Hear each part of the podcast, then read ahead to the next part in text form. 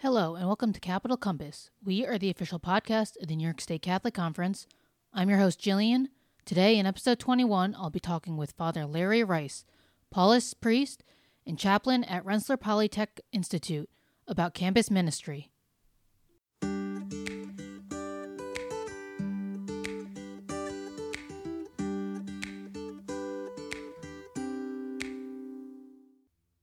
Today on the podcast, I'm joined by Father Larry Rice. He is a Paulist priest and currently the chaplain of Rensselaer Polytech Institute, also known as RPI. Before this assignment, some of his most notable positions included director of the University Catholic Center at the University of Texas, the Paulist uh, director of vocations, as well as first consultor and director of St. Mary's on the Lake, the Paulist Fathers Summer Retreat at Lake George. He also served in Washington, D.C. on the staff of the Intercommunity Telecommunications Project and at Paulist Media Works. So, welcome to the show. Thank you, Jillian. Great to be with you. So, we're here to talk about campus ministry. So, in general, can you explain to our listeners what does a campus chaplain do? Oh boy, um, it's it's one of those things where uh, it's different every day. Uh, primarily, a campus chaplain's responsibility is to look after the spiritual life of the university, of the students, but also the faculty, staff, alumni, and community members that are connected to the university in some way. Um, in most of my assignments at the University of Texas in Austin and at the Ohio State University in, in uh, Columbus, Ohio, um, I was running a Catholic center, which was literally a place for the Catholic community there. Uh, my situation at RPI is a little bit different. It's a little bit broader because I am the chaplain for the entire institute. So I am responsible for the spiritual life and spiritual development and support of everybody on this campus. So I coordinate all of the student religious organizations um, not just the Catholic ones. And I work with a team of uh, interfaith uh, associate chaplains that are also working with those student groups. But I'm also the one that uh, RPI calls upon if they need someone in an official capacity, whether it's to do a benediction or an invocation at the academic convocation that starts the year or at commencement or at any of the major university events that happen in between. So it's a little bit of everything. Some of it is doing direct service with students, providing spiritual direction or pastoral counseling, answering their religious questions. It's also working with uh, specific student programs and organizations like the Newman Catholic Fellowship and our Knights of Columbus Council. Uh, but I also tend to work very closely with the rest of the Division of Student Life. So, for example, um, the university, through their uh, their health center, has a wellness promotions office, and I do periodic programs for students through them. So it's a little bit of everything. Now, um, I, I, do want to ask because, as I mentioned earlier, one of your first assignments um, was the Intercommunity Telecommunications Project and at Paulist Media Works. So, how did your journey come to be from, you know, being in communications and media to uh, becoming a campus chaplain? Well, I've I've always been interested in communications. So, shortly after I was ordained, uh, I was assigned to Intercommunity Telecommunications, which later became Paulist Communications and Paulist Media Works. And because of my interest in communications, that was a chance for me to work in radio and television production, to do satellite based teleconferences, to do marketing communications campaigns. And, you know, back in the very early days of those things, I was the one that really started to establish a Paulist presence on the internet. This is back in the days when computers were steam powered. Uh, seems like a long time ago. Um, so because I have that interest in communications and in technology, that was a really good fit for me. Um, after I'd done that for several years, um, the Paulists really needed me in an assignment that was in Catholic campus ministry at Ohio State. So that was an opportunity to move into a new area but one that was always very close to my heart. When I was an undergraduate at Penn State, uh, I was very involved in the Catholic campus ministry there, and uh, you know, it, was, it, it felt you know I felt very much at home to be back in a Catholic campus ministry setting at a big state university because that's what I knew when I was in college. Um, and and I really absolutely love working in campus ministry. It's great to be with people when they are at a really critical point in their lives, when they are away from home, maybe for the first time. They're out on their own. They're making their own decisions, good and bad. They're making their own mistakes and learning from them, we hope. And they are making decisions about the direction of their life. And you know they they have to come to an adult appropriation of their faith in a way that maybe they haven't previously. And it's also a time when they're doing a lot of vocational discernment figuring out what they what they want their life to be and where God is challenging them to move in very particular ways. Something like 70% of university students in the US change their majors at least once you know? And that tells us that there's a lot of discernment going on here. And you know because i was also vocation director for a while um, you know i understand how that discernment works and i think it's really important. And i think part of the the important function of catholic campus ministry is to work with our students individually and as a whole community to help them develop some tools around that kind of discernment now, um, before you joined RPI in 2021, the community had been without a chaplain for a full two years. So, what has it been like to rebuild that community kind of from scratch? Uh, it's been challenging. Um, I often tell people that when you are working with university students, forever is three years, because that's about as long as anybody remembers.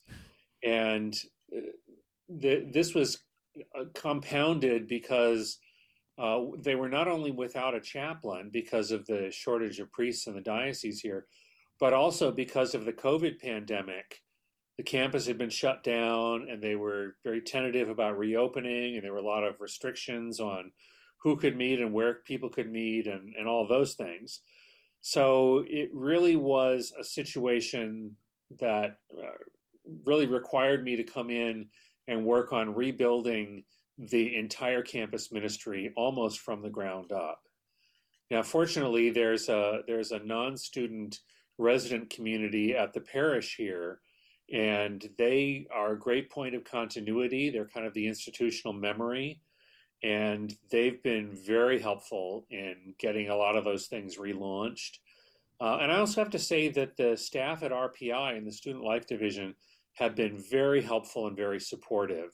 I think they are very glad to have a chaplain back on board, and uh, they've they've really worked very hard to integrate me into the rest of the staff. Um, now, you mentioned this a little bit before, but your title also includes serving as the coordinator of religious affairs on campus for the Institute's Division of Student Life. So, what is it like to collaborate with chaplains of other religions, and you know why is this so important? Well, yeah, for a couple of reasons. I want to start off by saying that ecumenical and interfaith collaboration and dialogue is part of the Paulist charism. That's something that's always been very important to us. So, on that level, this is a really good fit for me. Uh, but when you're working at a big secular institution like a, like a university, we have people here from every state of the union and from all over the world. And they come here with their own religious traditions and their own needs and our goal is to help them feel welcomed here and part of the community and to try and meet those religious needs that they have. So if somebody comes to me and, you know, they really need to talk to a rabbi, I know who to refer them to. If they need the imam, I've got his phone number. You know, and and so it's it's really important to be able to uh, help provide some of those kinds of connections. And also just to help our students connect with each other, even if they don't have uh, like an organized student group. Uh, I can give you a good example of that.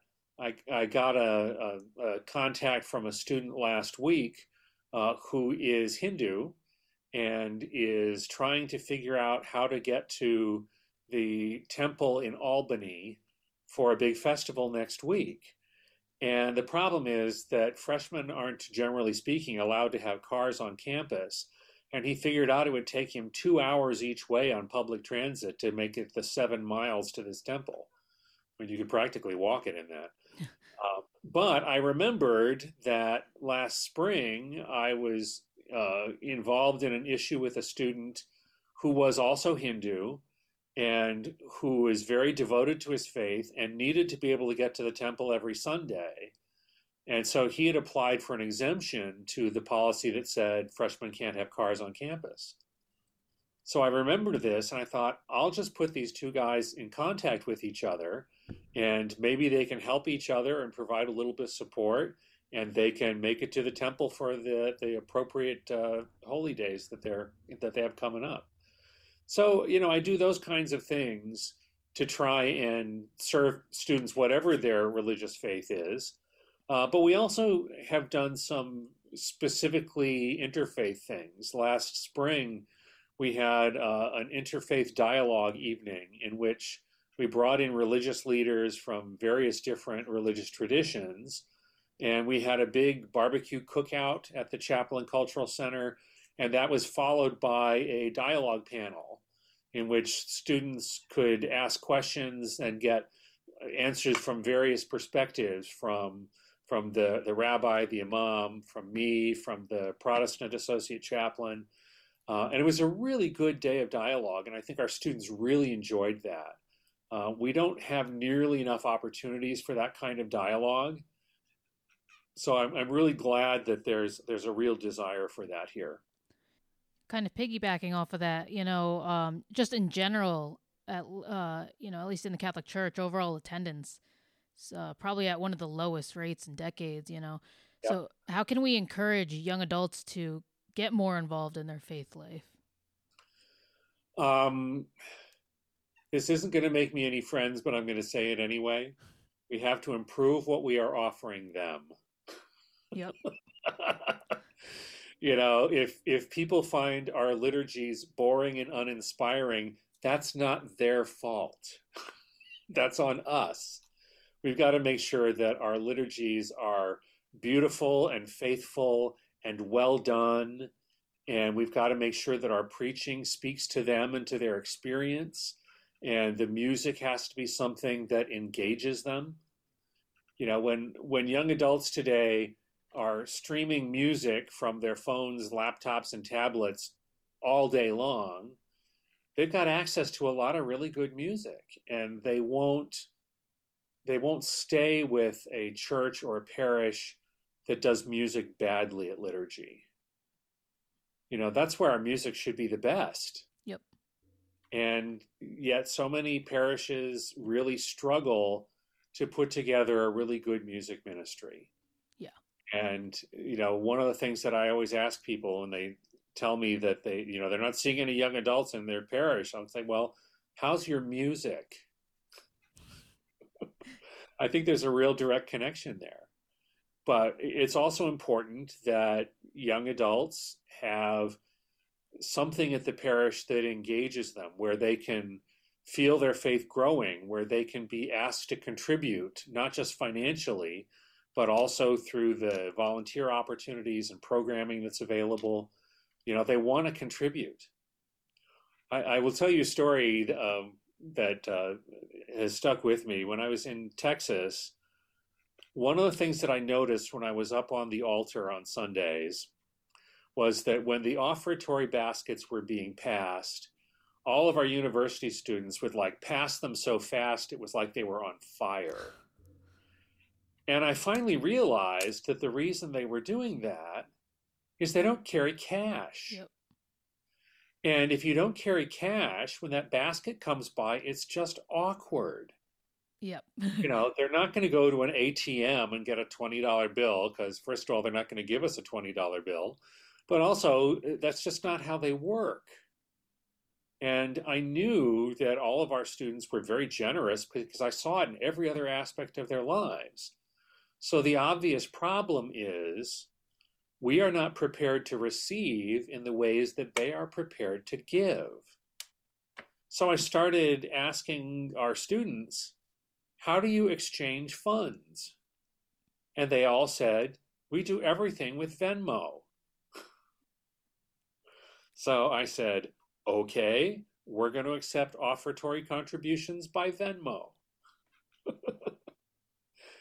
and it took a little doing to get it set up because there's not an obvious way to do that, you know, using Venmo's own platform. You've got to, you know, work around a couple of things, but it's doable. And, you know, so at every at every mass at, at offertory now, we tell people now is the time that you can take out your phone. Our Venmo ID is this and thank you for the ways that you support what we do here.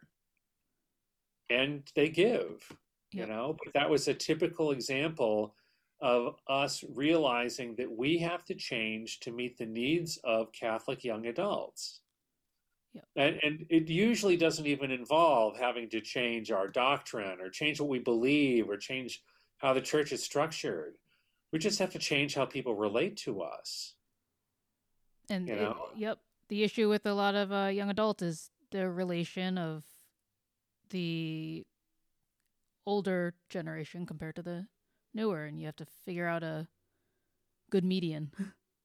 yeah, yeah, and you know, the part some of that means we have to be in dialogue with them to find out what they want and what they need and how things work for them.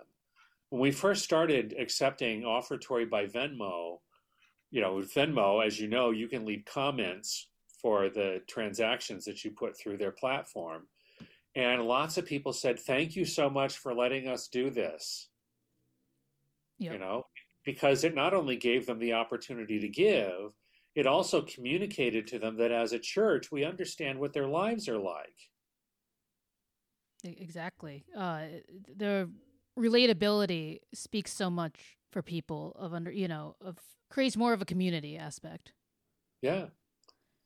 Well, people realize that they belong. Exactly. That we have a place for them and that they matter to us. That's not too much to ask of church. so, actually, speaking of that, I know uh, personally, uh, I had some worries and skepticism before joining our local young adult Catholic community. You know, I was worried about things like uh, if others would be too religious for me and, you know, things like that. But so, what are your words of encouragement um, for somebody you know debating getting involved in their campus ministry? Well, I, I think it's important to just try something out. You know, you don't have anything to lose. You know, go to a Bible study, show up to a meal. We do a lot of meals around here. You know, uh, talk to somebody after Mass. You know, we've started doing you know receptions or coffee and donuts after almost all of our weekend masses just because after the pandemic people are looking for a way to kind of reconnect. Yep. And food is a great way to do that. Um, so i just encourage people to jump in and find a place where you feel like you're welcomed and you feel like this this could be home for me. And and honestly it may take a little bit of searching around to find the right place. But I think it's important enough that that is a worthwhile search. Yep.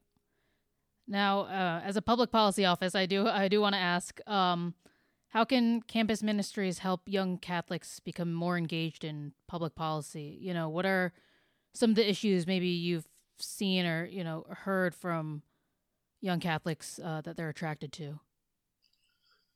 I think that one of the things that is is an ongoing challenge for us, really as a whole church, and not just as campus ministries, but you know we have we have this great wealth of resources in the whole range of Catholic social teaching. And a lot of young adults are very passionate about issues around justice and equality and the environment and the dignity of all people. And those are ways that a lot of people will want to relate to us. And in order for that to happen, we've got to be conversant enough in those issues that we can talk about them in a way that helps people understand that they're relevant.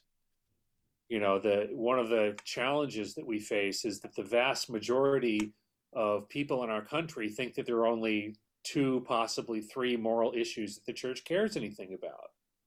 And that's just not true. Yep. You know, we have a whole range of Catholic social teaching, and we have to be able to lean into all of those because those are things that that young adults care about. You know, they care about, you know, the, the care of the environment. They care about climate change. They care about immigration. You know, they care about, you know, making sure that everybody is treated with equity and respect. And we don't spend enough time preaching about those issues and encouraging people and helping them understand that those things come to us right out of the scriptures and our Catholic tradition. Now, you mentioned earlier that for people debating getting involved in their campus ministry, you know, you guys have like coffee and donuts, but not every college has a campus ministry. Um, right. You know, why is it so important for campuses to have them? And, you know, how can we help communities and connection among young people? Well, uh, one of the biggest challenges facing the church right now, obviously, is the shortage of clergy. And so there are not enough priests to put one at every campus. We don't have enough to put one at every parish.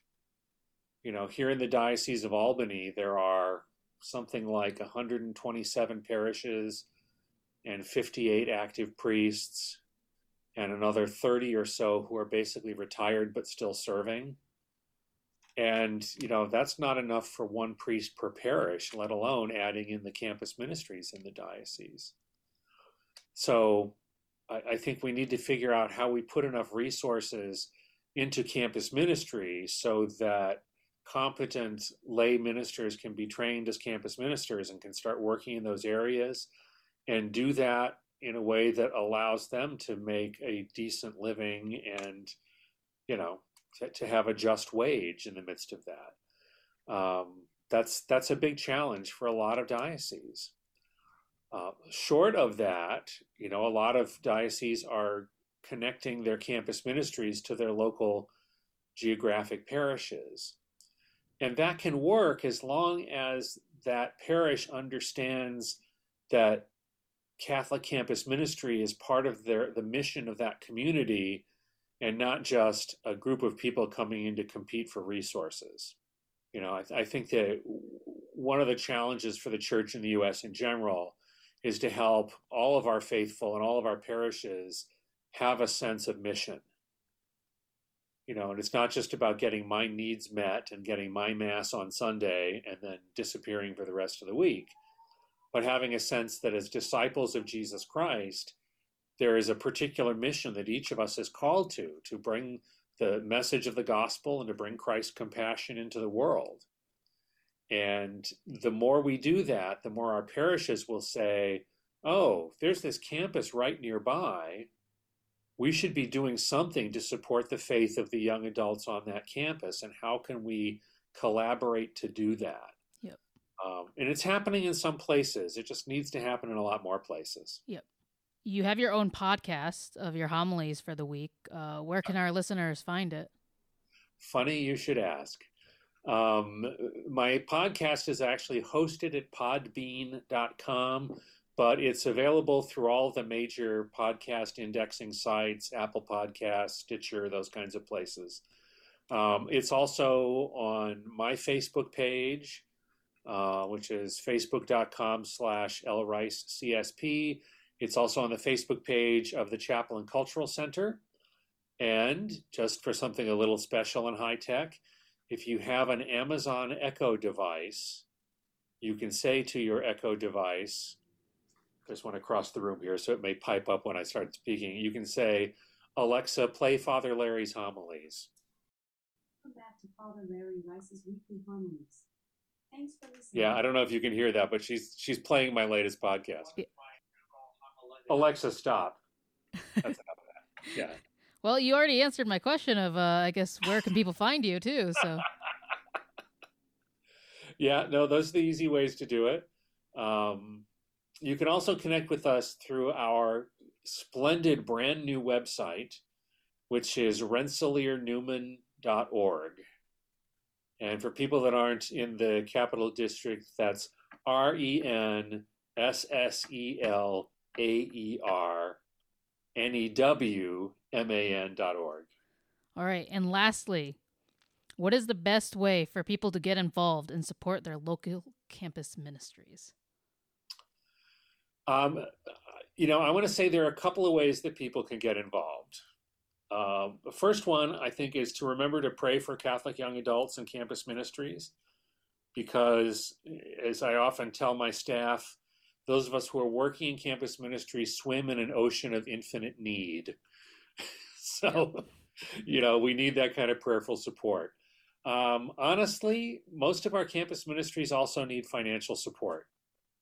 So periodically, if you think of it, you know, throw your local campus ministry some bucks, and you know, tell them this is this is to support the good work you're doing on campus.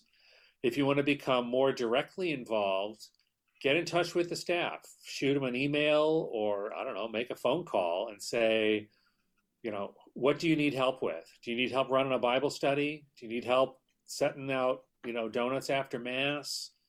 Uh, what can we do to support the things that you're doing? And there'll be a lot of creative ways to do that. You know, some campuses have a program where they match incoming freshmen with local families. So, you know, if you're living across country, maybe you have a place to go for Thanksgiving dinner or, you know, just have somebody off campus to connect to. Those are all great ways to get involved. All right. Thank you so much for coming on. It has been my pleasure, Jillian. I will look forward to uh, hearing the podcast once it's up. All right. Thank you. God bless. Thanks for listening to Capital Compass, and thank you so much to Father Larry Rice for coming on the show. We hope you enjoyed this episode. We'll be coming out with a new episode every other week. If you'd like to support the podcast, please share it with others, post about it on social media, or leave a rating and review. Don't forget to subscribe wherever you get your podcasts. And to catch all the latest from the conference, you can follow us on Instagram and Twitter at NYS Catholic Conf and on Facebook at NYS Catholic Conference. Thanks again, and God bless.